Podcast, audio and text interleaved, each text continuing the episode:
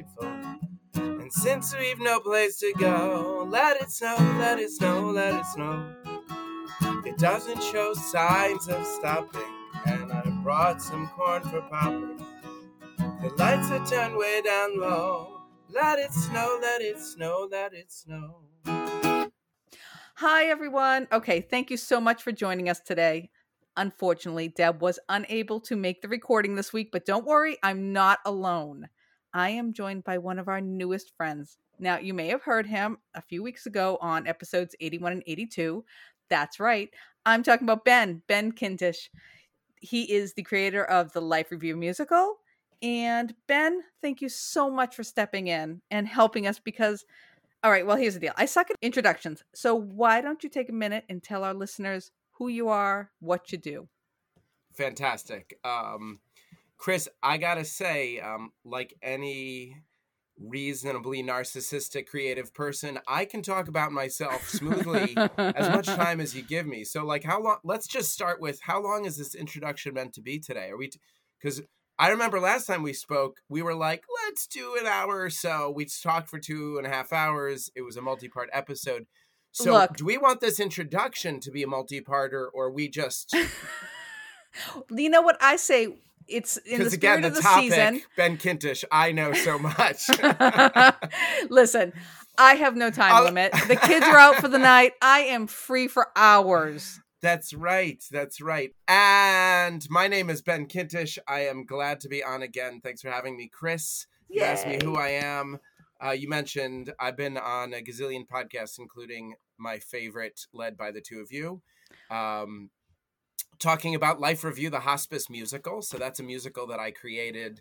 And, uh, Soon to be award winning, I believe. well, I think you might have already social media awarded me. Like you made some sort of graphic that was really good. Um, I think I want to make it onto a T-shirt or at least a poster. But it I think like so. had these these words that were like award winning. And I asked you like what awards, and sh- and you said we're not sure, but but I think we just gave you one, and we all had a good laugh. So thank and we you said. You're welcome. So, good listeners, it is a an award winning uh, new musical comedy about uh, life and loss in a residential hospice, and it is funnier than you would expect, despite the uh, the setting. And uh, if you want to learn more, check out my website, lifereviewmusical.com. So that's enough of a plug. Oh, and Instagram at Life Review Musical. Two thumbs up.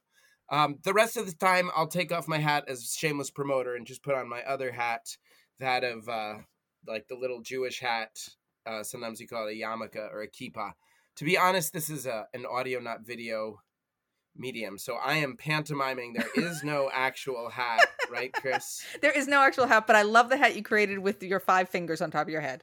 Thank you. It's the poofy kind. It's It the is the kind poofy that my kind. wife dislikes. Oh. She says that's the kind that only people who never go to synagogue wear. So if I it- ever put on one of those, she's like, "You Is go to because it- synagogue enough to have a better one." now, is it because it hasn't formed to the top of your head yet? Great question. No, it's not like a baseball mitt where you have to break it in. Oh. Um, basically, like a lot of more so-called traditional or observant or religious Jews, you use a crocheted or knit yarmulke or head covering or a suede Ooh. one that Bougie. sits closer to. I know I, that that used to be my favorite for a long time. I was suede all through my teens, and then I switched to knit in my twenties, and then in my thirties, I was just like No. huh? walking I, around with no Jewish hat whatsoever. I don't know as if um, I've ever seen a knit one. I'm picturing like a doily that like, your grandmother would make. like I a- bet it's not Irish like that. sweater. Like let, think tight crochet. Oh, okay. not like Yeah. doily on the It fireplace. is just colloquially the word knit is used, but we digress. Why are we talking about? Oh, We never know. Oh, oh, I know, I know, because I was, uh, I was Yeah, trying to fingers be on the clever, head. but I out clevered myself. The danger of being funny in the morning. Um, Listen to you first thing in the morning. oh, are you kidding me? That's like my baritone range. You want to hear me sing high, you only got to book me in the afternoon. Um, yeah. But anyway, I like to switch metaphorical hats, reflecting my various sets of knowledge or professional identities, right? So when Mhm. I'm on podcasts, I'm often talking about being a songwriter or performer. And then they're like, So tell us about being a chaplain, like in the present tense. And I'm like, Actually, I used to be a chaplain, but I play one currently. Um, but then in the course of the interviews, I'll kind of say, as a matter of speech, like I'm I'm switching hats here from civilian to chaplain or from chaplain to music teacher or you know whatever the case may be chaplain to performer because those are like diametrically opposed you may yeah, I would think so. It was pretty. You know, I don't think you answered this in the last podcast. Maybe you didn't. I forgot it because that's which i'm interrupting is a feat for anything to be unanswered in a three and a half hour and that's only because we cut it. It's only because we cut it.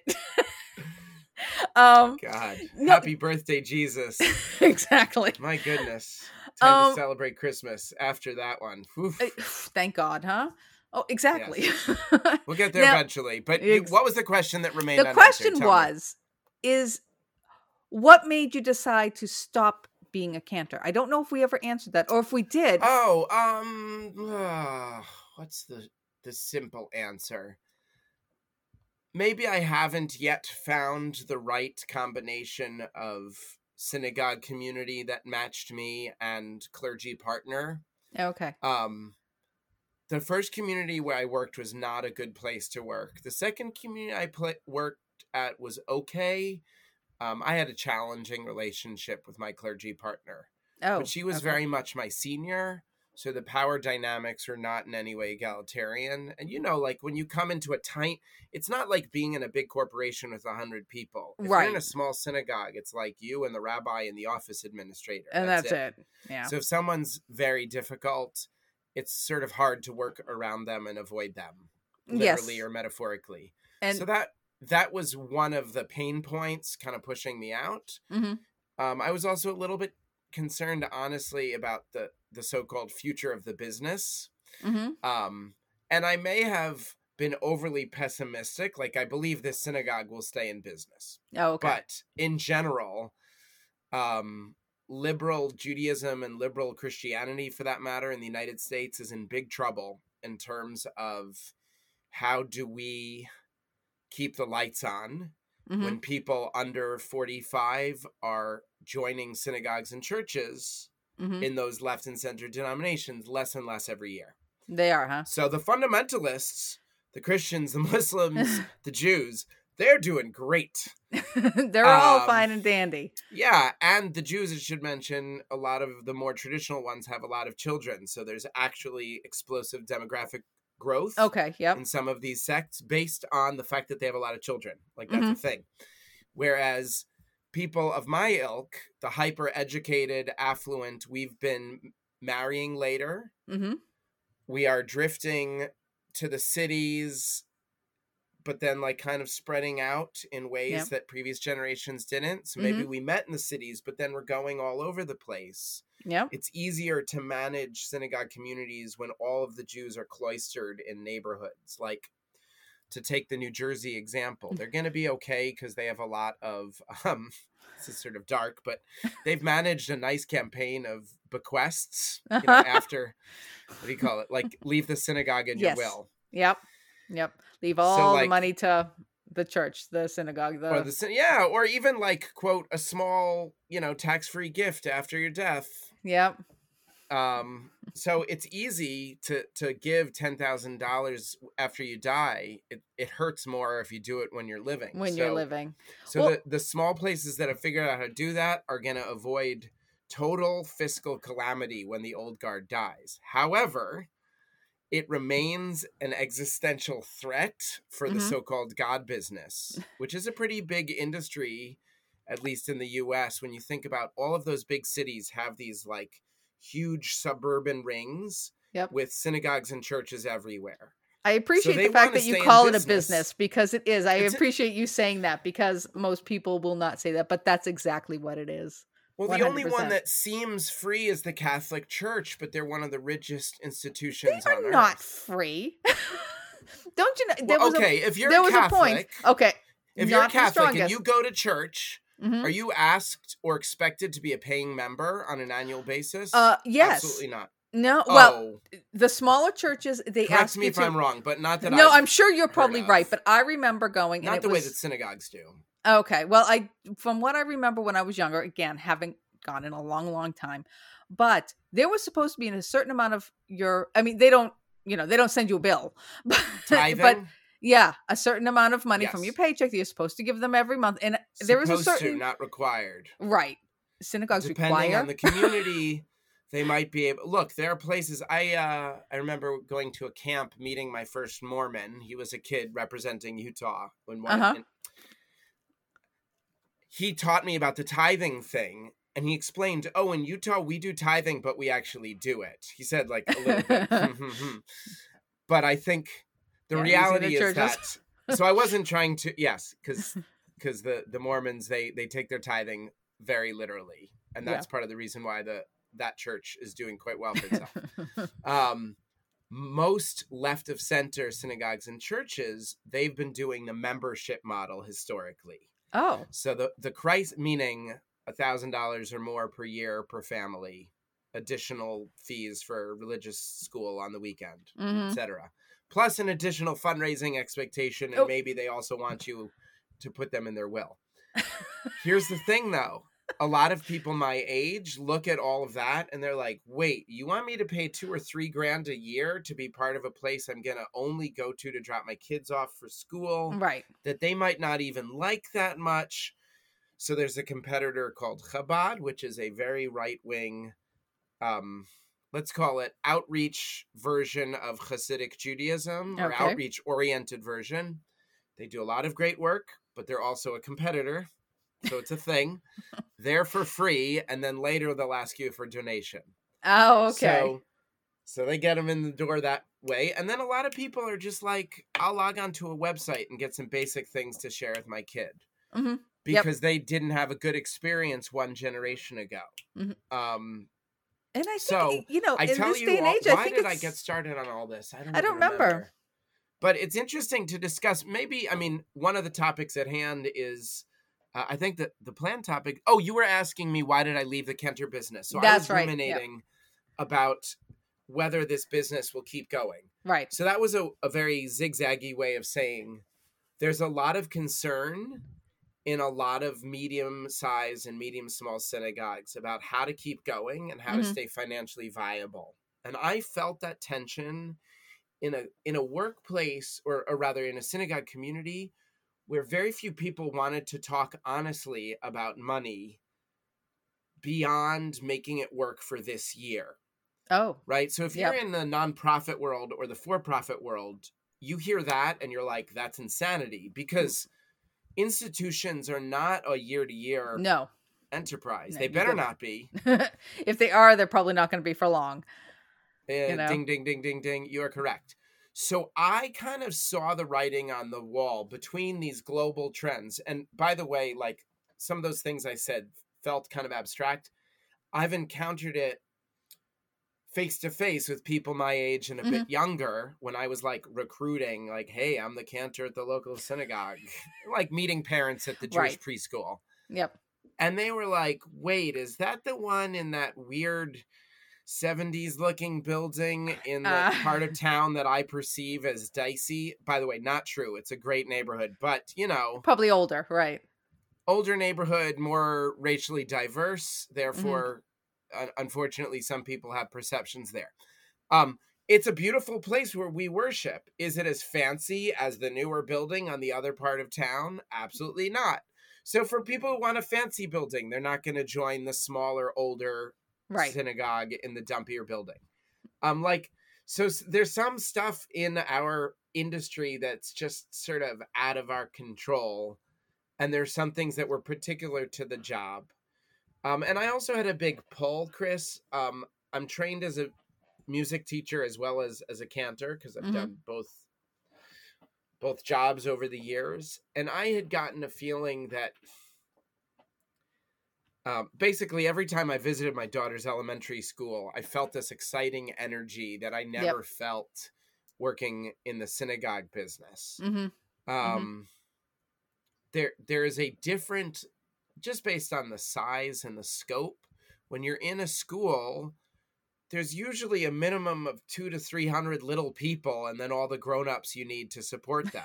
That's right. Yep. Anything smaller than 200 children is an unusually small school. That's a tiny like- little school. That's in, out in the country. I happen somewhere, to work now at a private school where it's 250k to 8. So Oh, that's yeah. a very small private school, but you know, you pay for that privilege. Mhm. Element public elementary school these days where I live, 25 plus kids per room and so a big elementary school might be 500 children. You Yeah, walk well- in there as a volunteer and it's just like brimming with energy and things are happening and Kids are excited. kids are exciting. Yeah. Um really it's not fair to compare, but I'm aware that I, I made a comparison when there was an inflection point in my career. I Mhm. was noticing that for better or worse, my synagogue community skewed older. Yep. Not And not uncommon no. for all of those Mm-hmm. left of center churches and synagogues in America that the uh, the pews are are graying, so to speak. Yes. Yeah. Um, and I love old people. To be clear, I wrote a whole musical about old people and dying people and all that. Um, I've done a lot of work as a chaplain trainee in elder care. I literally enjoy elder pe- people more than most people my age, but I don't always find them to be the most. Um, it's not a competition about who's the most exciting, but like no. I, I kind of got the feeling that that there was a different sort of energy that I enjoyed working with children, and that felt like where one of my superpowers lie. Well, I think would in another ten years, when my body slows down more, I will totally be get, game to return to chaplaincy full time and Yep. probably find a job in an elder care community. Yeah. I think yeah. that would be perfect for me. I could be full time in one place with a few buildings, Mhm. and I could and get to know. Yeah, and you get, get to know, people, them get which to know families. all that. yeah which i could see that would be i i would just think that doing eh, doing elder care for a long time i think it's not really just even being burnt out it's just emotionally draining i would think you know So you're not the first person to ask that question about elder care, and even the uh, the sister question. Oh, isn't hospice care difficult? So the Mhm. answer is all care work is difficult, Mhm. and every age group and demographic has its own challenges, right? Right So I've met chaplains who do things like elder care and do things like hospice, and they hear that I had a previous life working elementary school music, Mhm. and they're like, "I don't know how you do that. You're so brave." and I'm like, "Wait, which part of it is brave? Is it working with five year olds? Is it singing with them? Like, and you know, it sort of reflects their particular anxieties about." I don't know, singing or how they relate to children Uh, right but I, think, find you that know, amusing because I I consider hospice chaplaincy arguably uh, among the top 10 most emotionally intense jobs I could think of. Um Seems like and I did it and like it was intense and Yeah. working with old people all the time is intense if part of what you're implying is because they keep dying is that it could is well that i would un- think is that the unfortunately yes. part of the question? Okay. Yes i think so. No, I, I think it's worth naming um, because it is true that when you work in either a church synagogue community with a lot of elders who Mhm. just keep getting older and dying, or an institution dedicated to elder care where you purposefully have nothing but elders, right where you right. have an, a higher number of deaths. because and that's what they're there for Th- these these are like aspects specific to where you work. yep yep right? And so I think uh, to answer your question directly before coming back to the broad thing, I'm okay with that level of pain, and that's why I'm good at doing different kinds of emotionally challenging work. There you go Right. So I'm good Yep. at hospice chaplaincy. I'm good at elder care chaplaincy. I'm also good at working with small children, which requires a different kind of sort of super empathy. hmm But I think you Um, have a very positive outlook as a person, so I think you probably bring bring that to whichever tried- I to whichever to. job you're working. Whereas other people don't have that same type of personality, so it would be more Yes. even even for them to work with children, it would be difficult. Okay, know? so I I don't disagree that I I present a certain kind of sunny or cheerful, possibly positive outlook. I also think that for every kind of challenging job, and you know, I don't, for all of you wonderful listeners hearing us talk, I don't want you to just cross off like eight important jobs because we've identified them as occasionally challenging emotionally. Because there's definitely a teacher shortage. People, if you're listening, please reconsider becoming a teacher. Um, and I'll say that even while acknowledging in the same breath that every Friday night I'm wiped. And I work at a beautiful private school. I teach music K to four. Like, what could be more lovely than mean, like Seems like a singing cushy and job. dancing with children? yeah, no, seriously, compared to all the other jobs I've had, um, we can have a more uh, forthcoming conversation on with war stories from the music classroom on a, a different episode. but like, this one is probably the easiest, and Yeah. yet it is still emotionally taxing. And here's why when you teach small children, they come to you with their real life drama. oh yeah. And even with a group that skews upper middle class and even upper upper class, we've got some Bessies and uh, Tessie during pickup, along with some beat up Hondas and everything in between. the little kids of whatever income level, they have um they have their real life heartbreaks. They come in off the playground sometimes, or they come to me on the playground. And they're like, Ben, you know, we're first name school. That's a Quaker thing. Ben, T- Taylor didn't want me to play with her. Oh, what? And I'm Screw like, Taylor. Well, okay, that's what I'm thinking inside my head. Um, Taylor, if you're listening, Goddamn um, Taylor. You you shouldn't be listening to this podcast. Tell your mom Anyway. this is inappropriate. Uh, let me tell you, if Taylor's listening, you've made it big because she's exactly. like a tastemaker among our. Uh, is she Yeah, first I- or second grade? Either grade. It's a key demographic among the the uh, the podcast. Quakers of uh, Montgomery County, Maryland. Um, fun fact: very few of us are Quakers. I digress bet. from my digression. Um, yeah. So teaching can be really emotionally taxing because, I mean, I'll take a a less silly example. When I'm in the kindergarten room, and I love the kindergartners more than anyone, even though it's not a competition. I just love those little little people. They're just so When they come, what? They're just so undeveloped. They are so undeveloped, which makes them wonderful Yeah. and ooh, exhausting. And so, in a recent class, we're singing a song, and a kid waves their hand wildly. And you think to yourself, 90% chance this has nothing to do with anything. But right. you like the fact that the child raised their hand. Yeah, so you're like, thank you for raising your hand. What's your What? what's your question? what is it? And they go, In two days is my uncle's birthday. and inside my head, I'm thinking, and why did you need to stop everything to tell us that? But then I remember, for that child in That's- this moment, that is a big bleeping deal. that is and a so I say, huge, important. I acknowledge the intent and the feeling, which is why, you know, I'm good with littles. I say, Aw. You are so excited about your uncle's birthday, and thank you again for raising your hand. That's a, uh, you know, reminder about the routine. Yep. Adorable. Um, but that's like a low stakes thing. When the kids fall and they hurt themselves or they're a little sick, you know, it if you have that empath muscle well formed, or even like a what I joke about being overly what do we say in our house? Aggressively helpful. hmm If you're the person who's like always trying to help the person struggling with their bags, or you know, like you might be good in kindergarten because those little people need Need a lot the of help. help. Yeah. Um, but there's also like a what I would describe a hypervigilance for the teacher, a good K teacher in a room of even 10 kids, or if you're in a city setting, maybe 20 or more, watching all of the children interact even as you watch the mass because it's the little interactions that have to be monitored to keep the peace and keep things orderly. right. right. So, you know, if you see Johnny poke Mary in anywhere on her body, it doesn't even have to be like an inappropriate spot. You say to say, kids, eyes on me. hmm We keep our hands to ourselves. Everyone's showing me hands together. Yep.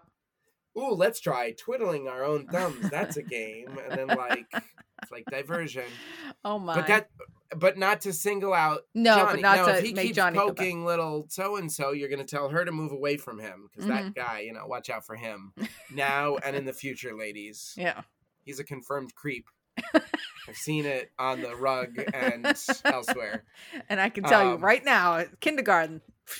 No, but serious. Oh my Yeah. god! All joking aside, I had a conversation with an adult colleague about a child who has serious boundary issues. hmm Continued, huh? He's a boy, hmm um, kind of handsy, and appropriate, not quite sexually inappropriate, but Give it another year or two. uh, Yeah.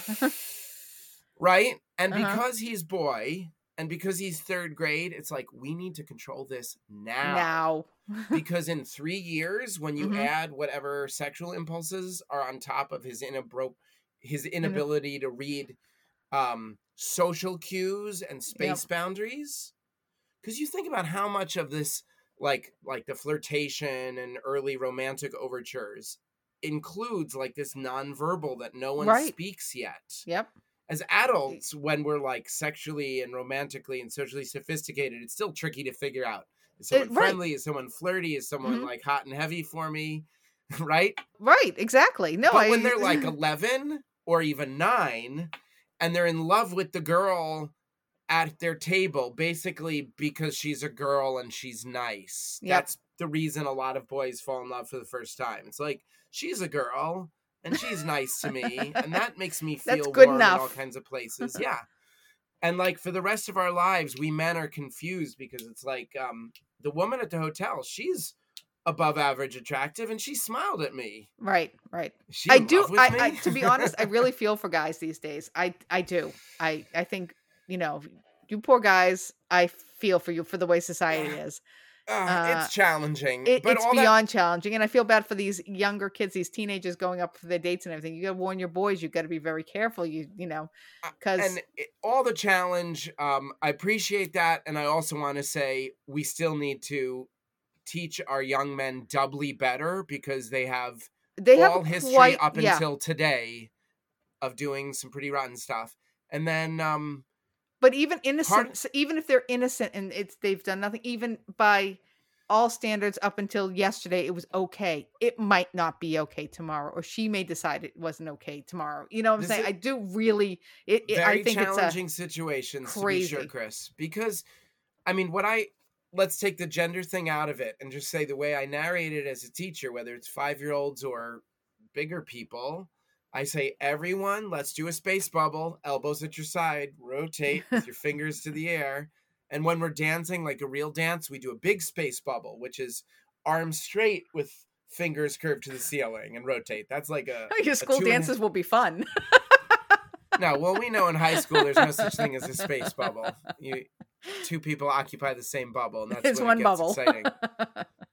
Um, right, but that's also why I'm a lot more comfortable with the five year olds. Anyway, the, the the high school kids make me blush. Yeah, I bet. Um, well, anyway, it's Anyway. just like a lot a lot of things you keep keep an eye on um, with those kindergarten kids, but the upside is they are whatever the age the children are um effervescent and they're fun to be with. They bring a lot of good energy and i'll tell you chris when they sing along it's great. Um you know we're getting ready i'm seeing a scribbled note on my desk getting ready for a big holiday concert. Paradoxically no holiday music it's just adjacent to the holidays but whatever. Um maybe if we called it a winter hon- winter concert we could have no winter music and only holiday music Just sing about flowers blooming. And... That's right. We could have a winter concert featuring only spring music. That could be ever more confusing. exactly. If all you're going for is confusion, man, I'm ready to bring it. Well, I think there Um, some confusion because this episode is about Christmas. And Oh, I have brought on a I Jewish felt cantor. a segue coming on. is that what the kids call it? I love it. All right, so yeah, that's a perfect segue. Come on, bring it. All right. Well, first off, before we get into the whole Christmas thing, because you know it seemed perfect to have you on for it, I just need to do a little business first. Um, Chris and Deb, they were on a great podcast. Ben, take notes. We're on our friend Casey's podcast. It's called An, An Evening at the Movies. And we went on and we, well, we kind of took over the show, I think. Poor Casey didn't know what to do with us, but we talked all about National Lampoon's Christmas Vacation from front to back to everything that happened in between. And that's coming out this week. So I think everyone needs to jump over and listen to it at, again, it's called An Evening at the Movies. So that's my business there. Hi, Chris and Deb here. We want to take just a moment to tell you about the ultimate all in one podcasting solution. We are talking about a one stop shop where you can record, edit, distribute, and even monetize your podcast. That's right. We are talking about Zencastr. As you know by listening to our podcast, we are a little bit technically challenged, but Zencastr saved the day. All we have to do is log on and press record. It can't get much easier than that. We've been using Zencastr since day one and can't help but notice they're getting better and better. We all know Zencastr provides high quality audio. It, it records in 16 bit 48K wave audio per guest, and regardless of your internet connection. And, very important, there is no time limit. Plus, they keep your recording, so there's no need to panic about losing it. And for me, personally, I love that it records on separate tracks to make my editing easier. Not into editing? No worries. Zencastr has got you covered. They offer a post production process that makes your voice buttery smooth, and better yet, it removes all those annoying ums and awkward pauses. By the way, Zencastr's not just audio, their video is just as amazing. It records up to 4K. That's to give you that professional quality your podcast deserves. Listen, we didn't even cover everything. There is so much more. So if you want to make your podcasting journey the easiest it can be, go to zencastr.com slash pricing and use our code Today We Laughed and you'll get 30% off your first month of any Zencastr paid plan. We want you to have the same easy experience that we do for all of your podcasting and content needs. Again, for 30% off your first month, go to Zencastr. That's Z-E-N-C-A-S-T-R dot com slash pricing. And use our code Today We Laughed. That's one word. It's time for you to share your story. Um, oh, and I was going to do a game with Deb. I hope you'll play along. Yes, please. We're going to play this quick game.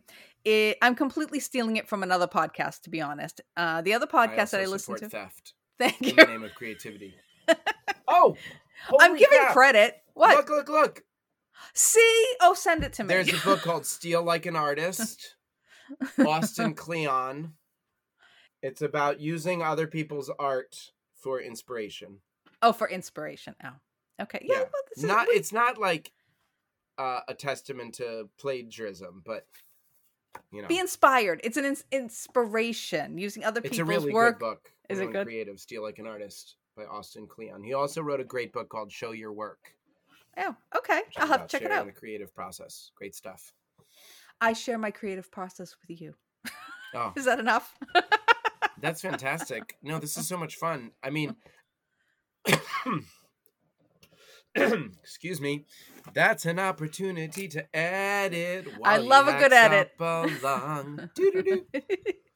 So I, I borrowed it or i was inspired by this other podcast i listened to called my weekly mixtape and they basically have a different theme every week and they create the perfect mixtape if there were to be one because we, if you lived through the 80s Mm. you made mixtapes yes, so they had one this week the it was all christmas music nice.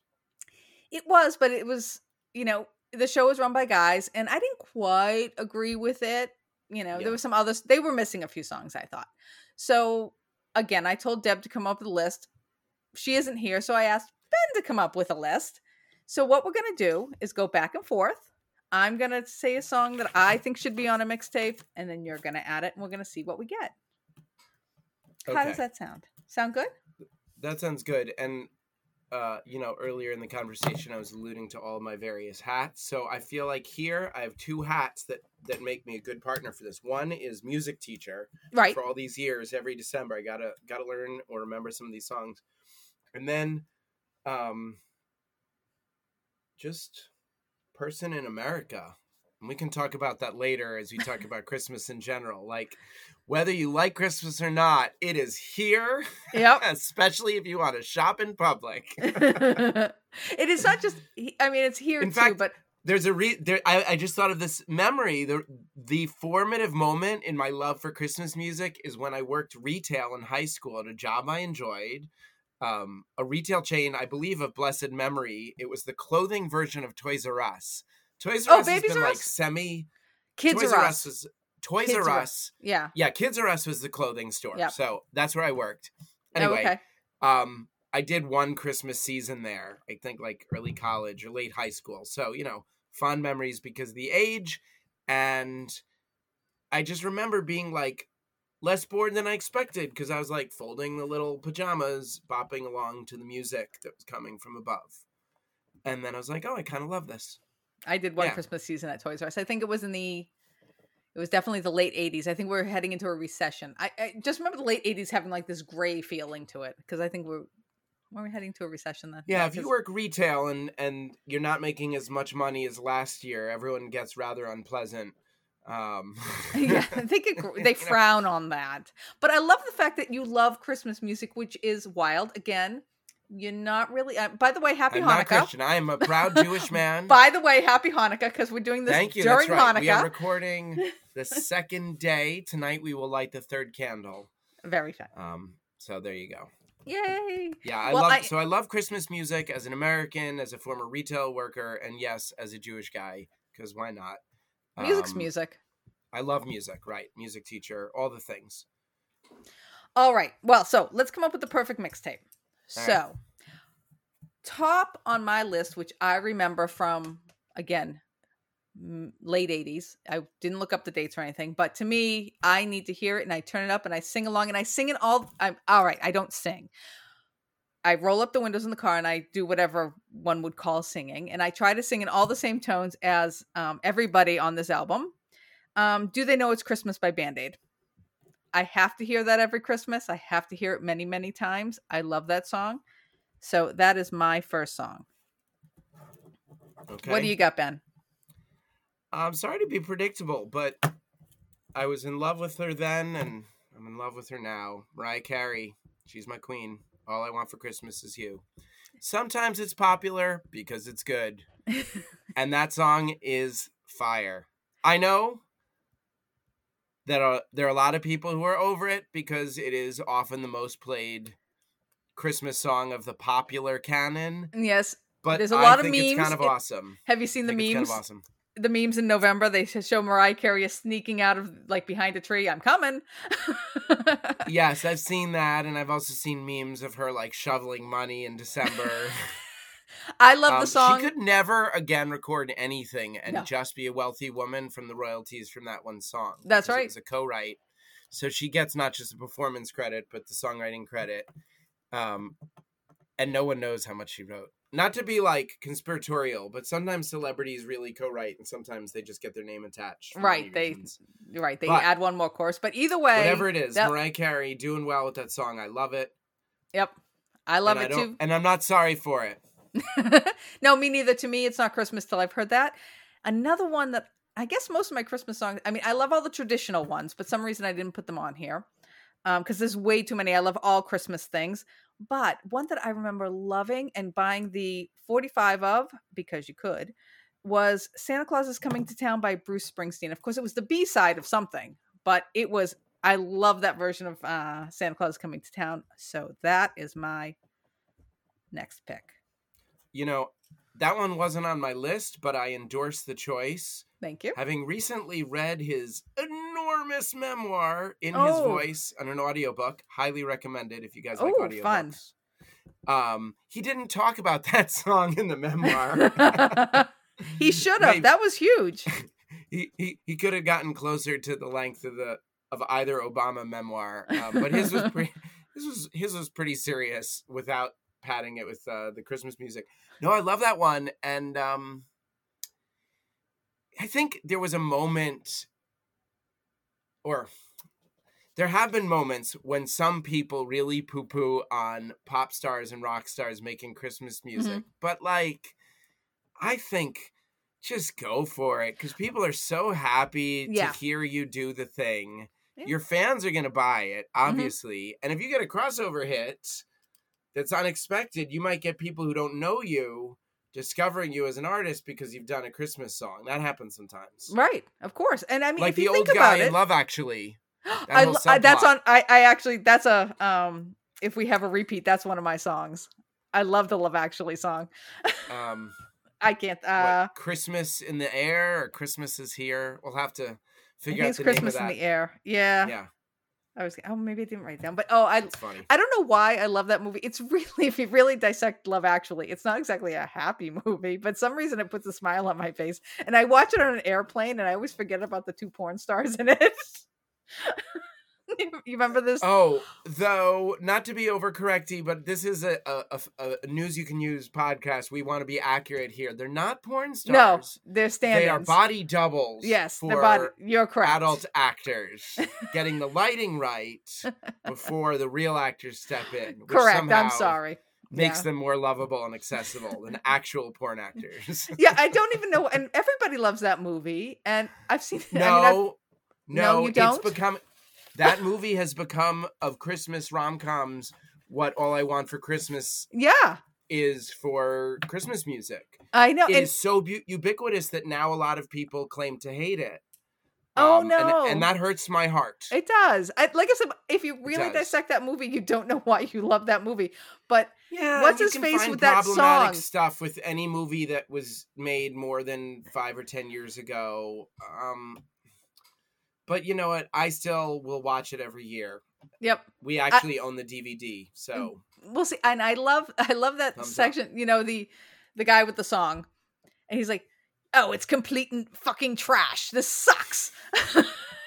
he's like so lovable in a bad he- way. he I don't is- know. He is an anti-hero, Yeah. hat tip Taylor Swift person of the year.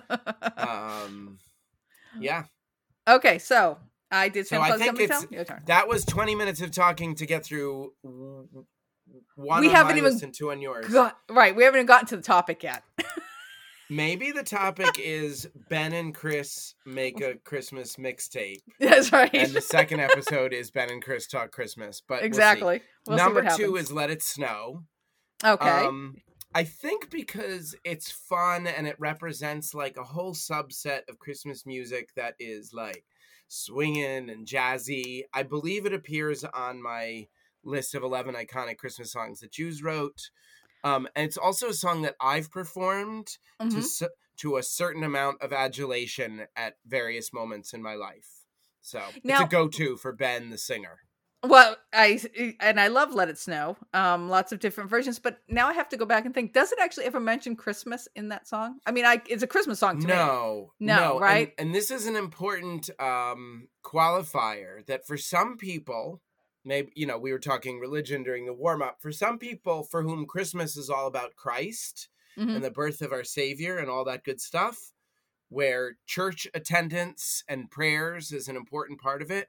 Their Christmas playlist is likely to focus more on songs like "God Rest You Merry Gentlemen" Right, or "Oh right. Holy Night," Mhm. or stuff that's like in another language. Right, right. Uh, maybe some of the classical repertoire. Um, you know, this guy's Christmas oratorio or that one's Christmas oratorio. if you're into that, yep. not No- knocking it. No, no. Well, I think I've um, sung a lot of that stuff as a classical singer, and it's gorgeous music. But I think most of our listeners, when they think Christmas playlist, they're thinking more like the contemporary pop pantheon, like All I Want for Christmas. Yeah. Or if they're going to do throwback, they'll get a Let It Snow in there.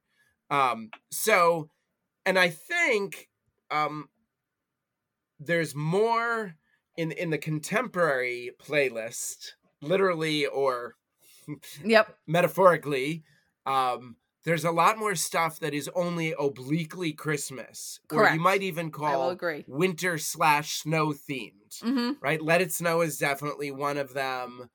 Um, even Jingle Bells, I believe, doesn't have the word Christmas. Well, because that was a Thanksgiving. Uh, that was made for Thanksgiving, actually. yeah, it rolled into Christmas or whatever. Travel. Right. Oh, Because the even bells um, are on the bobtail of the the horses who pull the sleigh. yeah, and even over the river. I don't think over the yes, river. over the song? river, I think still lies on the Thanksgiving visiting family, at Mhm. least when I'm thinking as a music teacher. but you are correct. Those are both Yeah. winter travel songs that aren't about Christmas. So if you're on a road trip in the winter, especially if you're riding your sleigh, folks. Again, not to knock it. No, Don't no. knock it until you Go try for it. Uh, just be sure to to wear proper wintry protection. That's what she said. All right. All right. let's go. So number five. Let's go. I Number think- five. Wait, wait, wait. Oh, are we adding as we go? Because I Yeah. numbered mine one through ten. Well, we're just putting it on one- the mixtape. We're just putting it on the mixtape. Okay, that's easier because math is not my forte. Like most musicians, I can count to four and then I start over again. Well, right, like go. me today, I told you to, you know, come on at 11 your time, which would be six my time, but my math was off and I came on at five. And I'm like, where is he? Because I'm an idiot. You know, and I like to make I I like to make the people wait. anyway, thank you for stopping all time and changing the time zones. Anyway, so my next song is Santa Baby by Madonna. Ooh. I was, So I this like, this would be what I I would call in the slightly naughty slash PG thirteen yeah, but you know, subset. that's okay. You know. Um, there's a lot of Christmas is for when I hear everyone. this song. Christmas is for everyone, including those of us with healthy adult sexual feelings. I'm just curious about why are we sexualizing Santa? Um, is it because adults have to sexualize everything and Well, everyone? I think it's because we all know who Santa is. I think that's why. oh, because in a lot of families, it's some random male It's- relative. It's usually well, it's usually your husband. It's like Oh. I saw mommy kissing Santa Claus. Who's Santa Claus? It's daddy. Today you learned. Today we laughed and learned. That's why. So I feel like if you're gonna do an important aha moment from this episode, that might be it. um, so maybe it's not just Christmas playlist; it's Christmas playlist plus hidden meanings. right. I forget how it took me a long. I forget how old I was before it really occurred to me. With um, I saw mommy kissing Santa Claus. I was in my teens, late teens, probably. Like, oh, So I think it could be Daddy, though. I want to push back and say, without rereading the lyrics, I think it could be any man in the oh, okay, yes. I will agree. It just any As in man. not at- the magical mythical. no, it's not actually that. It's, some dude in a Santa suit who's making out with Mama. Oh, right. Or it could just be, you know, like your boyfriend giving you a, a gift and you're calling him Santa and you're like, oh, Santa baby. You know, I'm thinking it could be Right. an, yeah. Yeah, but it's not but- actually just, it's not like a 108 year old man or 180 sure. 80 year old man. Um, It's, yeah, and uh, look, I mentioned earlier that it's good business to write a Christmas song. And knowing when I'm thinking now as a songwriter, knowing that there's all these different subsets of the market, there's the faith based market where you're going to do hymns and it's going to be beautiful and have God language. Mhm. And there's going to be the danceable, family friendly Right. stuff where it can run in the mall all day. And then it's, and then you can do the PG 13 even R rated if it's like not bordering on adults only or novelty record. Mhm, And right. there's a long history of those that are intentionally irreverent and a little bit naughty, whether it's sexually or adult language, Right. or talking about drinking or drugs or or consensual adult. Well, like grandma getting run over by a reindeer. You know, Oh, I love that one. it I is a great put it one. on my list because I remember it being fu- so that I think hit its peak in the '80s in terms of airplay because it was so different at the time. That's at right. least at my but age. like most was. novelty records, um, it can it can feel a little bit um old fast. Mhm. But that one You know, stood the test. People still listen. off. That still comes through though. That's on the radio all the time though. That one still gets played. All right, important follow up question for you, Chris. Is that more or less obnoxious than Dominic the Donkey? Oh, less. I cannot stand Dominic the Donkey. I absolutely despise that song. Dominic the Donkey is horrible, probably because it's a little bit. It has this on. It's like I'm okay. It's a audio medium, but I'm Right. like doing this silly You're marching. dance. Yeah. It's like a march with silly arms. Yeah. Bum, ba, dum, ba, da, You- da, you feel like da. it's a- oh, a I think puppet. it's got the polka beat, maybe, or maybe it's like some guy operating the strings. I Is feel like it's yeah, that's what it feels like. It's like a puppet show. I don't know. I just Yeah. the tone of it just sends I just it irritates me.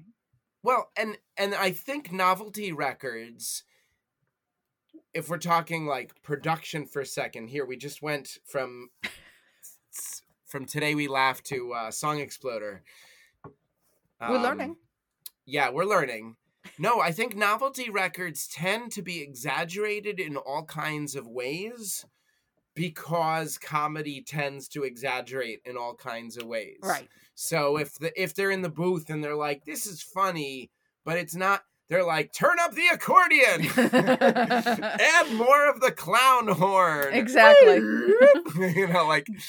So I think, um, speaking of, oh, in the name of inclusivity, I'm just while we're talking novelty records, I want to add "Puppy for Hanukkah."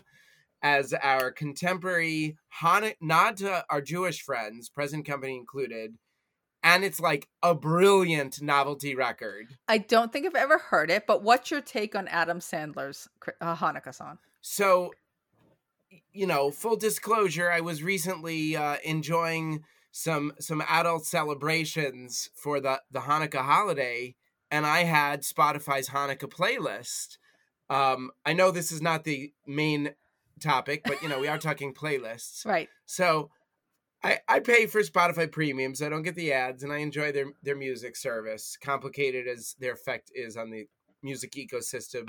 Hashtag it's another episode still. exactly. Um, Spotify, wonderful or evil? Discuss. um, but uh, their playlists are great if you're in Mhm. a hurry, and so they have not just one Hanukkah playlist, but now multiple. Um, and God knows for Christmas, I believe they have a whole channel oh Jesus, I can't even with imagine. Probably a hundred sub channels, and that Right. to the point I mentioned met, met, made earlier, right? That Christmas music is such a big part of the music industry that to satisfy listener slash commercial demand, musicians and songwriters who support them have, or performers and their songwriters have delivered to the market every possible subset of Christmas exactly. music. Yep. So, in a related, even though the Jewish market is smaller, you know, 2% of the American public, we're, we are a small and mighty minority.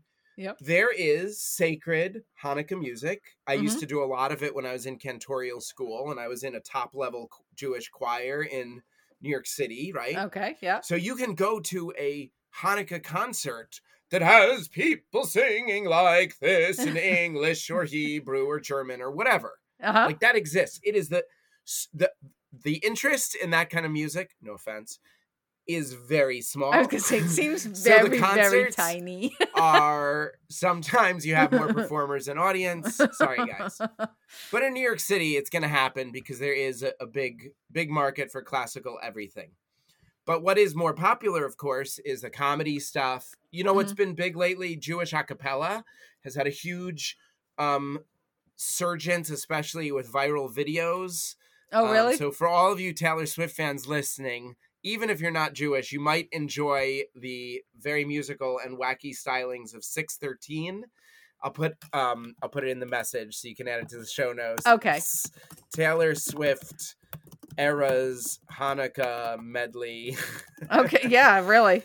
Um, and I actually shared it to my students at Friends Community School, most of whom are not Jewish, but it tickled me. It was the first day of Hanukkah. It seemed not unreasonable. hmm So I shared it with them because the parody is a whole subset of the musical world. We all know about Weird Al. Right. Before him, in a bygone era, there was, um, you know, Tom Lehrer, and that kind of comedy record. Uh, Doctor Demento. He had all this stuff over there. Remember listening to him yeah, on a lot Sunday of punk nights. bands have done punk versions of everything as a Mm-hmm. shtick, right? So, in the Jewish music market, there are several top level professional a cappella groups, Jewish oriented. Most of them came out of Yeshiva University, um, the big private Jewish university in northern Manhattan. Mhm. Um, one is called the Maccabeats, one is called 613, a smaller one is called Y Studs, whatever. But all three, ha- like as in studs from Yeshiva University. I know, embarrassing name, but someone picked it. I, I was just All wondering if they were going to be like part of Thunder from Down Probably Under. totally nerdy if they called themselves Y Studs. Um, not to judge, takes one to know one. Um, seriously, Revenge of the Nerds part, whatever. Here we go. Exactly. Um, Yeah, but like these guys in okay, 10 years ago, Jewish a cappella existed, but in the pre-YouTube era, they were big celebrities only in the synagogue circuit or on the yeah. Jewish camp circuit. Maybe they could go to a camp and have an amphitheater full of kids screaming, right? Mhm. But because of YouTube, they can make silly videos that To become go- viral, and then a synagogue will share it with their entire membership, and then people are like, "We got to get these guys to come to our synagogue." Hey, So the Thank so you, they have YouTube. now put out high production value, funny videos. They ha- and like it's a total rabbit hole, and, and this of course all exists in the Christian world times a thousand because it's a bigger music Right. world. But I'm just talking where the little corner of the internet I live. Um, but like a few years ago, the Maccabeats did like a Les Miserables themed Christmas. It might have been the year that terrible Russell Crowe, um, Les Mis movie musical came out oh yeah, yeah. And it was i at the time i was working at a synagogue and i shared it with the kids and they ate it up it was so funny right and yep. they're good musicians to be clear very Uh-huh. good musicians so entertaining and like that's a thing now That's the the parry blah blah blah Yep. and they seem to churn it out year after year my wife is saying they're probably working all summer with, an, do- with an october deadline to give it to the video editor in november for the december release right It's like a Hallmark movie. They film all through the summer. You Yeah, know, spring and or summer their so that they meetings might start January 1 for Christmas 2024, right? It's exactly They're- what they do. Yeah. or 2025. I don't know if it's a, a one or two they year pipeline. they no no they yeah i think it's a one year i did an ep- i did a episode last year on it and it they On crank 'em Hallmark movies? yeah the creation and all the rules and everything of What their Hallmark number? i don't remember what number offhand but it's december of last year Okay, I might need to re-listen to that because I I enjoy a good sappy. it was uh, so Christmas interesting because i couldn't understand back then because i'm in greece most of the time so when i would go to the states at christmas time i'd look in these and suddenly hallmark had all these uh socks and mugs and wine glasses and all these things talking about the hallmark movies i'm like i knew about them Oh, the stores promoting right the hallmark stores movie. were promoting the sitting down and watching um the hallmark channel and then i found out how huge Oh. Hallmark Christmas movies have become. I knew they were big, but they're all the same. And they are all the same, actually. And if you listen to the episode, it explains to you how they're all the same. Just. Which which brings us back to our topic Oh yeah, we're of ta- Christmas music. Let's let's. Um, because because it's like they are all the same, hmm and that's also how and why it's magic when you write a new one that is remotely enjoyable. I mean, to take your Hallmark example, um, they are totally formulaic, but if they didn't work, they wouldn't be so wildly popular. Exactly. Um, my friend Jason Spiewak, I'll give him a hat tip. He's my first of two big composer friends on the Life Review project.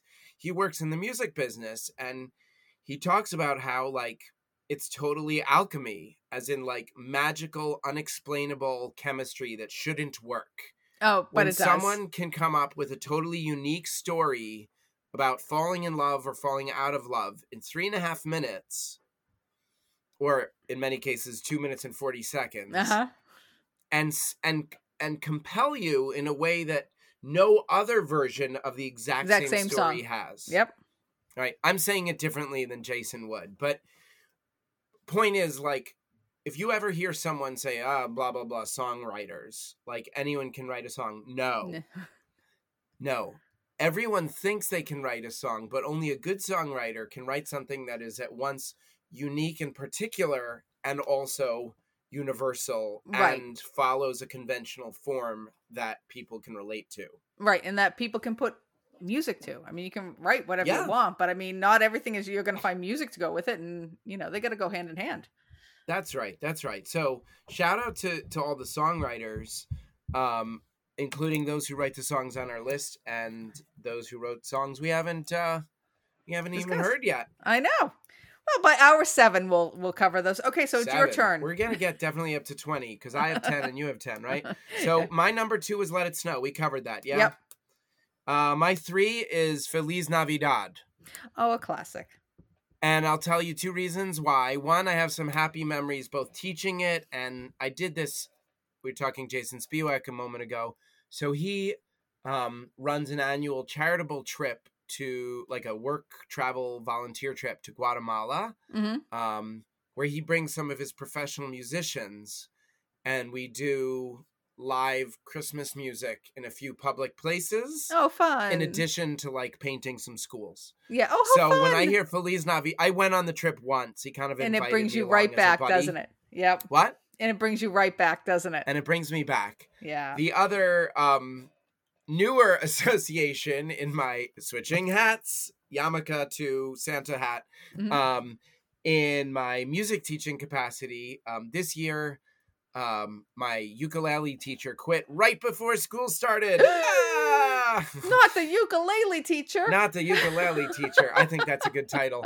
Um, so yeah, this is why it's always dangerous to hire gigging musicians for school jobs. So I guess his career took off, and with that, so did our. Uh, I'm sorry, his teacher. ukulele car- career took off. Okay. Ah, something took off, but whatever it is, he wasn't ready to work for us, which meant I hired myself as a ukulele teacher.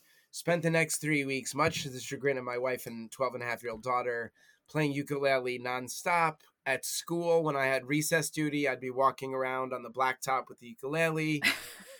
Um, and I got quite good enough, not quite good, but quite good enough to teach second, third, and fourth graders. Where does this go, friends? The apex for the kids who are good. We can play Feliz, Feliz Navidad, Navidad. along with the backing track because it is like so many great songs, three chords, Perfect. and like so many great songs, my friend Chris, it repeats. I love a good repeat. Let's see. But the That's other what song that I do. Oh, sorry, that's the second and final time. That's what he said. All right, let's go. Do you love movies? Do you love talking in depth about your love of movies? If you answered bo- yes to both of those questions, then you should be joining Casey and Amanda every Wednesday on an evening at the movies where we get in depth into discussing all of our favorite movies and why we love them. So, get yourself some stale popcorn, get yourself a watered down soda, and join us every Wednesday morning, wherever you get your podcast listening fix, for great discussions, great guests, witty banter, and everything that comes with the experience of an evening at the movies. All right. Well, I my next one is it was Santa Baby last time. Now it's Christmas is a time to say I love you by Billy Squier. It is such an upbeat song. I love it. You're speechless. I'm speechless every time. It's it's so silly because you know how when you love a thing and then you find out a new thing, you're like, I didn't know that thing. Yep. How come no one told me? Maybe you, this happens every week on your podcast, but like, so I experienced this on both sides of being a music teacher and being a regular person. So in regular life, just I like music and I'm always delighted to hear new songs. So you're gonna have to make a companion Spotify playlist to give to the people, um, or maybe I can. We'll talk about that offline Yeah. play uh, rock paper scissors. Um, but as a music teacher, this is particularly funny with children. Anytime I don't know anything about anything musical, the kids express outrage and sometimes anger. um, my daughter, same when she has an obscure Taylor Swift deep cut, and she's like, "You don't know this obscure song off of her fourth album? Oh, oh, yes. you are not a real Taylor fan." And I'm like, "Okay, I accept that. You accept it, don't you? I do." clearly her Taylor Swift knowledge has passed me many months ago. But like she's angry about it and I'm like, "Honey, I'm glad you're an expert." And that's okay. But you just know more stuff than me and you can't be mad. Right? Or you shouldn't be. Apparently you are. But with my music kids, they will sometimes ask me, Chris, some of the most obscure things that even like Google may or may not know. Like like we see a video, like I, I love to share a, a video listening and watching. And then they're like they're like in the second in the there was a girl and she was what was happening with her? And it's like a music video. Right. It's all fictional. Right. These are like Yep. artistic choices I can't even research, and I'm like, I don't know. And then they're like, "What do you mean you don't know?" yeah. And How I could say, you? I say sometimes art is hard to explain. I'll kind of go big on them, Uh-huh. and sometimes I'll say like, you, "That sounds like a good question to bring to the director of the music video we just watched." you can like, write a letter. Some things, yeah, write them an email or uh, an old-fashioned paper letter. That's funny. It's hard to know sometimes why know. people make artistic choices. I know. All right, so I picked Billy Squier. What are you up to? Um, I'm gonna say the Christmas song, aka chestnuts roasting on an open fire. Probably again to be a gloriously narcissistic performer. It is the song I probably sing best, and it's the one when I like want to cheer up a sad nurse Christmas Eve, or I at work for the record. Yep, just a anywhere. random I nurse on a the street. somewhere else. Honey, if you're listening, I'm sorry. Um, anyway, yeah, it's just a great song where a good Mm. vocalist, uh, present company included, can really go for it. And um, I just love that era of popular songwriting. I'm pretty sure it's also on my top 11 great songs written by Jewish um, people.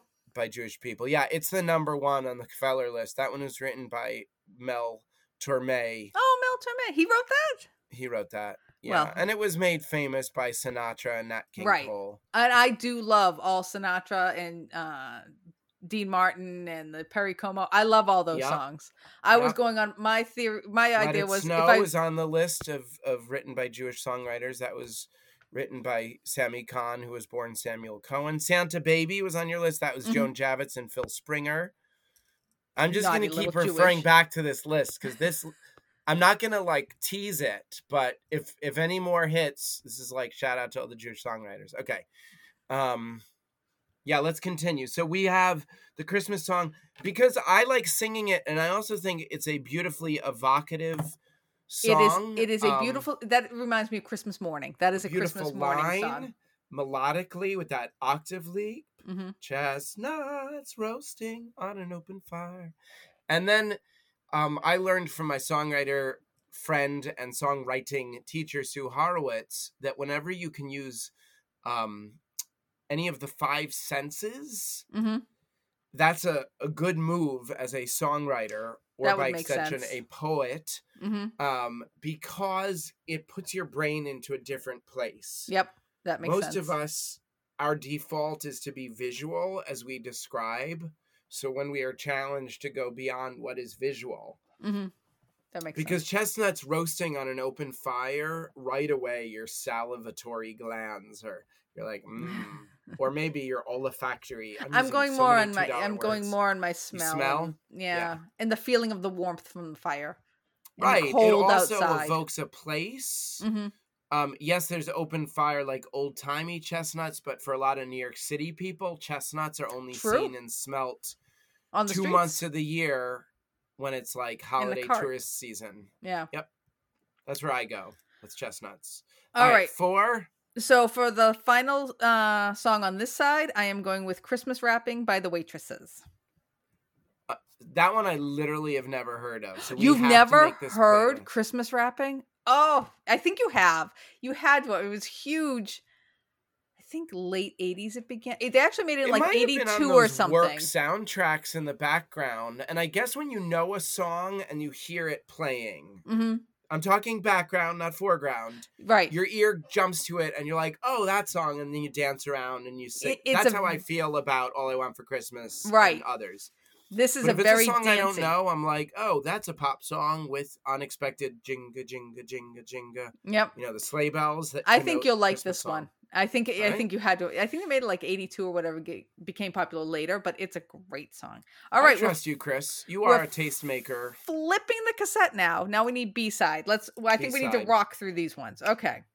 Wait, What's does that your- mean go quick, or do we A need little. more I think rock we need to- infused? No, no, I don't think we need a little more rock throughs. I think we need to knock this out so that we can uh go on. Less explanation, more Right. words, or more songs. Okay, Twelve Days of Christmas, mostly because um, I associate it with silly choreography. I've performed this by myself and with a troop of Girl Scouts several times. Classic. It is a classic. eh, Though I remember sitting in the backseat of my parents' car and we'd hear it on the radio. It just felt like it went on forever. It Um, does. It does. I'm going a little So, more Depending on the length of concert you're looking for, include that one with caution. Well, I mean, sometimes you hear the Muppets version. You know, you got Miss Piggy and Kermit yelling at each other and stuff like that. You know, it can go on Yeah, for a while. whenever they can fight, that's going to be a better musical number. All right, I'm going modern on my next one. It's called Yes. "Underneath the Tree" by Kelly Clarkson.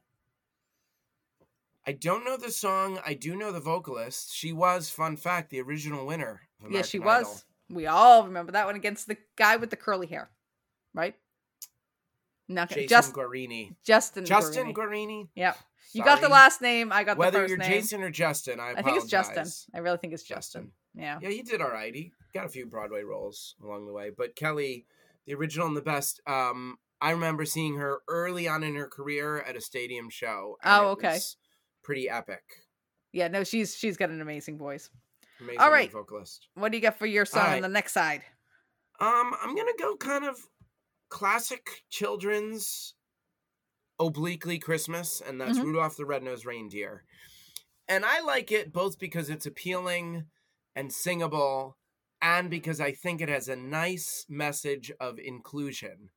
You know, the the song starts in kind of a dark place. People Mhm. are teasing him based on his appearance. Um, he's Have just I, I'm he's sorry. an eager beaver. He just wants to help, and all those a holes who are who I'm thinking are like the varsity football team, and he's the poor, you know, Rudy of the bunch. Oh, Rudy! I just made that connection. Blam. um, Rudy Rudolph is the Rudy of the the football team at, that is the rest of the reindeer, and then only because of inclement weather do they want him for his special skill, right?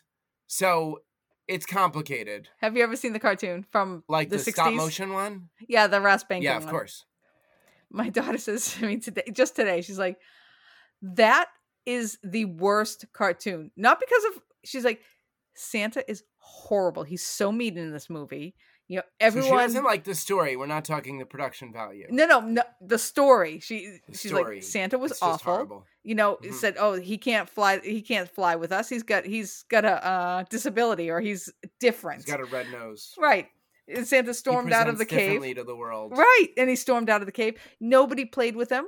He ran off. That's and then there right. was the, Social exclusion Yep. and ostracizing others. yeah. And uh, then the, the sn- snowman, who my daughter says scared the pants off of her as a kid. It never bothered me, but she not said in it was. the song, but No. they needed to. When you try to take a song and expand it to a feature-length film, you got to add some filler, Chris. Well, so actually, they added a. I th- it was a story originally. It was a book, and then the Oh, book came I the sit song. corrected. All right. And that, but I don't know if the abominable snowman was in the book. I think the abominable snowman I'm guessing that was a Hollywood edition. Yeah. They must have tested it, and they're like, "This is good, but it's 20 minutes long." yeah. And, And, then she like spitballing. Let's add a snow. You know, let's add a scary monster." guy, an abominable snowman. But my so daughter's all like, the kids cry. exactly. And my daughter's like, she's like, and then Santa, he's like, oh well, because we need you, you can join the team. You know, only because we need you. Otherwise, I'm like, you know what? You're right. it is socially uh unacceptable. At this normally that's a fair weather friend. Here, this is a bad weather friend. right. And then, But we all have that neighbor who we know has the generator, and we don't really like him because he's that weird dude with the generator. Might Right. be a doomsday prepper. However, However, my lights are out. comes in, he's our best friend. I got a little wine here for you. Let's sit back and relax. That's it. Yes. Well, if you have if you have something to barter with other than your false friendship, um, you might do better. Go for it. Yeah. All right. So, so Rudolph the Red-Nosed Reindeer, upon further consideration, is at once a good song but deeply complicated. it is. It, Parentheses like if- so much good art. I don't know if it's you know held the years very well, but it's fine. It's you fine. think I- it doesn't age well? it so didn't age that's well. what a lot well, of people say about um your your your favorite uh Hollywood Christmas movie, Love Actually. I It know, doesn't age know. well. yeah, but I still like it, and I still Same, like Rudolph. some so- people, I didn't say this before, but while we're talking about not aging well, Let It Snow, some people love it. Some people feel like the song borders on uh, boy being a little too pushy Mhm. because he's saying, "Don't go out in the storm, stay here." Oh no, that's baby. Um, that's uh, baby. It's cold outside. same, same. They're same- basically the same idea. Yes, but in that one, that's Baby, the one where he's trying to coerce. There's a little coercion going on. Yeah, and and look, different people are comfortable with different levels of coercion. Oh my god, as soon as I said that, that sounded terrible. it did. that might be Um, an edit. yeah, or maybe that's that sounds funny this decade and sounds terrible in 10 more years. I don't know. Who knows? Hashtag that's what he said. All right, we continue. All right, so my next one is "You Make It Feel Like Christmas" by Gwen Stefani and Blake Shelton. I know that's really much newer, but like I said, it's dancey. If it's dancey, it hit my list. I don't know that recording. you know- I think it's sweet that we have a celebrity couple. Were they officially together by the time they recorded it? I believe so. Yeah. Yeah, they've been together for a while. Good job, celebrities who stay together. It's hard to be famous and in love, apparently. It certainly is. Yeah. So, what's your next one? Um, I'm gonna go from the lowbrow to the highbrow. Oh, holy night! Oh, that one's good. I actually Um, love the Mariah Carey version. Yeah, this is another one, another chance for me to extol how good I sing Christmas music. This is probably my best classical style one, um, and I've performed it a handful of times. Um, and I just, even though um, I'm not someone who worships um, in any kind of Christian way, I could easily be persuaded slash invited to something like a midnight mass or a Christmas service Mhm. in order to sit back and listen to the music. I, it, I've, um, I've been to several midnight masses, and they've Yeah, with through the choirs, Baptist church actually. and often professional choirs. Mhm. And if you like classical music, you know the power, or even lay people, whatever.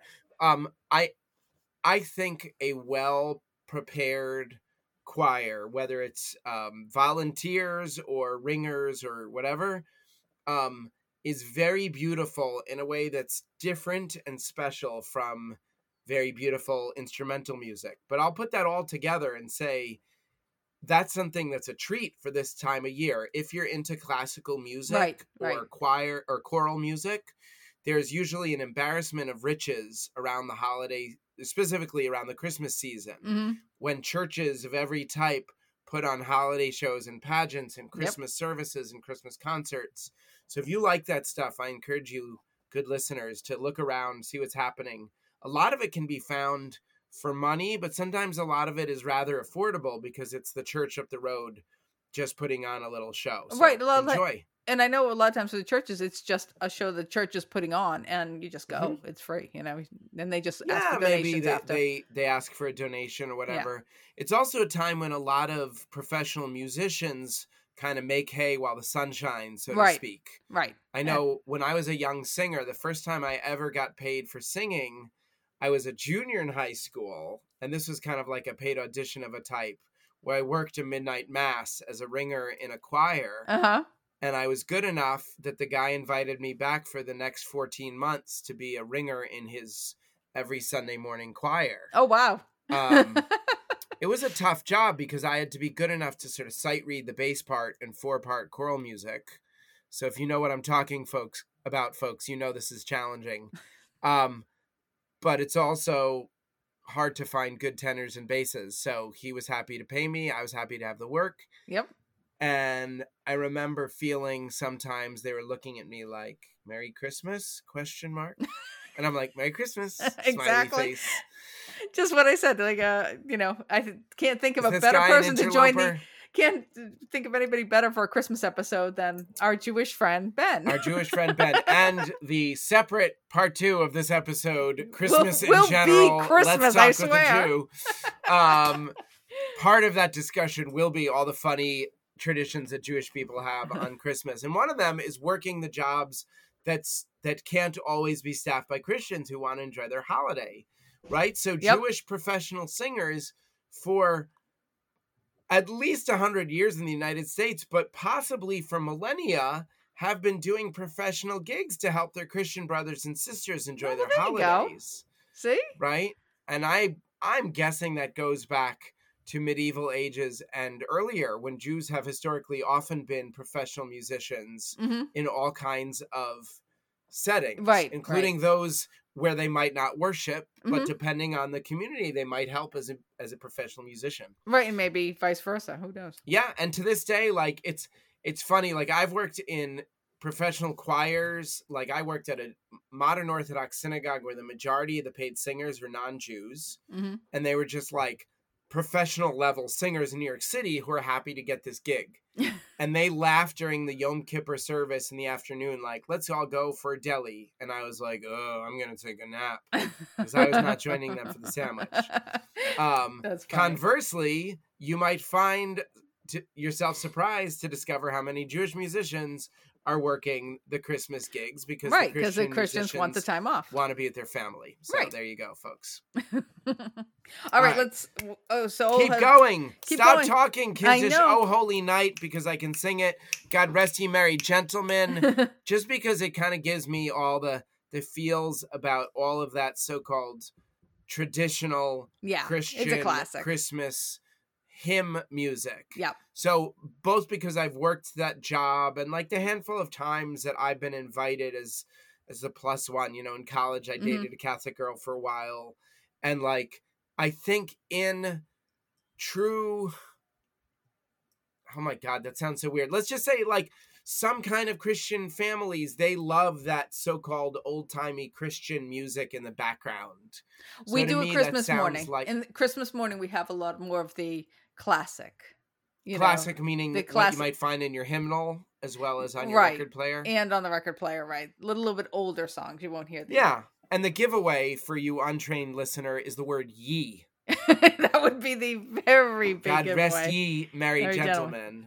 They never If it changed it, was to new, the. it would be like, take a load off, my peeps. exactly. Or it could be um let's see. My next one was the Heat Miser song from the cartoon. you know, Heat Miser. You've never seen the uh, cartoon with Heat Miser and Cold Miser. Well, you're, you know, I understand if you haven't, but I think anybody out there, uh, I if love you go, how with each successive offering, y- d- did you make this list like deep cuts slash the quirky? I Chris love quirky? Christmas songs, but also I was supposed to do this with Deb, and I foresaw her going more general Oh, songs. So, so I was trying to make sure to that I was the kooky, the quirky, the unusual. Uh, But I love it. That's what I with listen to. Deb's. I figured she'd have a lot of like the Frank Sinatra and stuff like that. And uh, so honestly, my list might look a little bit like Deb's, Deb's. list because I am, as as mentioned several dozen times, a Jewish guy. So like these were not handed to me by my parents; they were handed to me by mall Right. soundtracks. They were handed to me by choral directors who said, "You're we're going to learn this as a choir." yep. um and they're they're songs that i've done for community gigs where i've sung or where i've led you know kids in Yep. singing right so they're kind of run of the mill stuff they're not that obscure So what's your last song? um i'm gonna say rocking around the christmas tree uh hat tip to my boy macaulay Culkin and that amazing christmas movie home alone sometimes we forget it's not just about slapstick and bungling uh, burglars it is about the true meaning of christmas friends That's right. don't leave behind your child Try to, you know, remember your children when you travel. Correct. And my last one is Santa Claus is back in town off of the newer movie, uh, Christmas Chronicles on Netflix. Great movie. Hottest Santa you've ever seen. Kurt Russell. did you say hottest santa Hottest. you've ever seen okay and Everyone I have agrees. several follow-up questions about this so this hot santa See? you speak of oh yes please he's on your lock screen He's on my lock screen. amazing okay um audio medium i'm gonna try my best to describe let's see if i can do him justice tell me Just say can paint the Kurt. Russell in a Santa outfit from Christmas is it Chronicles. kurt russell Yeah. oh so because i was gonna say for your imagination he looks a lot like kurt russell but it actually is him. and actually think- is Yeah. kurt russell I think even my daughter's which like, explains yeah. the resemblance uh, so very handsome man of a certain age and i will describe the photo that you brought up he has that kind of salt and pepper windswept look like the uh, sexy neighbor Like next door in a lot of Hallmark movies. or a Harlequin movie. protagonist Uh, is 50 what was it? plus. Harlequin Harlequin romance. Definite a novels? Yeah. romance meant to to turn on our geriatric audience, where the guy in the cover is not Fabio, but um an incredibly sexy sixty plus, the body of a forty plus, I'm and not the hair getting. of a twenty plus. I'm not getting uh, any younger, so yeah, he's a good look. He looks good in that. Yeah, no, I I encourage all of us to have a Merry Christmas, whether we're imagining Kurt Russell or anyone else who gives us our jingle bells. How's that? Adorable. Okay, well, that's it for we'll call it part one, but to be honest, the next part it has nothing to do with the first part. Um, it's just that our quick episode ran really long, so once again we'll split it up. But thank you, Ben, so much for stepping in. Deb, we miss you. I hope you get back soon. But in the meantime, uh, I think Ben was a great co host and he's a lot of fun. So thank you again. And thank you for sticking through today. We laughed and learned. You can find us on all your usual platforms, such as Facebook, Instagram at Today We Laughed and Learned, or jump over to Twitter at Today We Laughed, or you can even drop us an email at Today We Laughed at gmail.com. Any way you want to get a hold of us. Anyway, stay tuned for next week's episode where I'm going to cover actually what I meant to cover on this one, which is um some things about Christmas that you may not have known and do you realize that we are probably celebrating Christmas on the wrong day? Evidently we are. Anyway, thanks a lot. Have a great night. Feliz Navidad. Feliz Navidad. Navidad. Prospero año y felicidad. Feliz Navidad. Feliz Navidad. Feliz Navidad. Prospero año y felicidad. I wanna wish you a Merry Christmas. I wanna wish you a Merry Christmas. I wanna wish you a Merry Christmas from the bottom of my heart. wish you a Merry Christmas. I want to wish you a Merry Christmas from the bottom of my heart. Yay!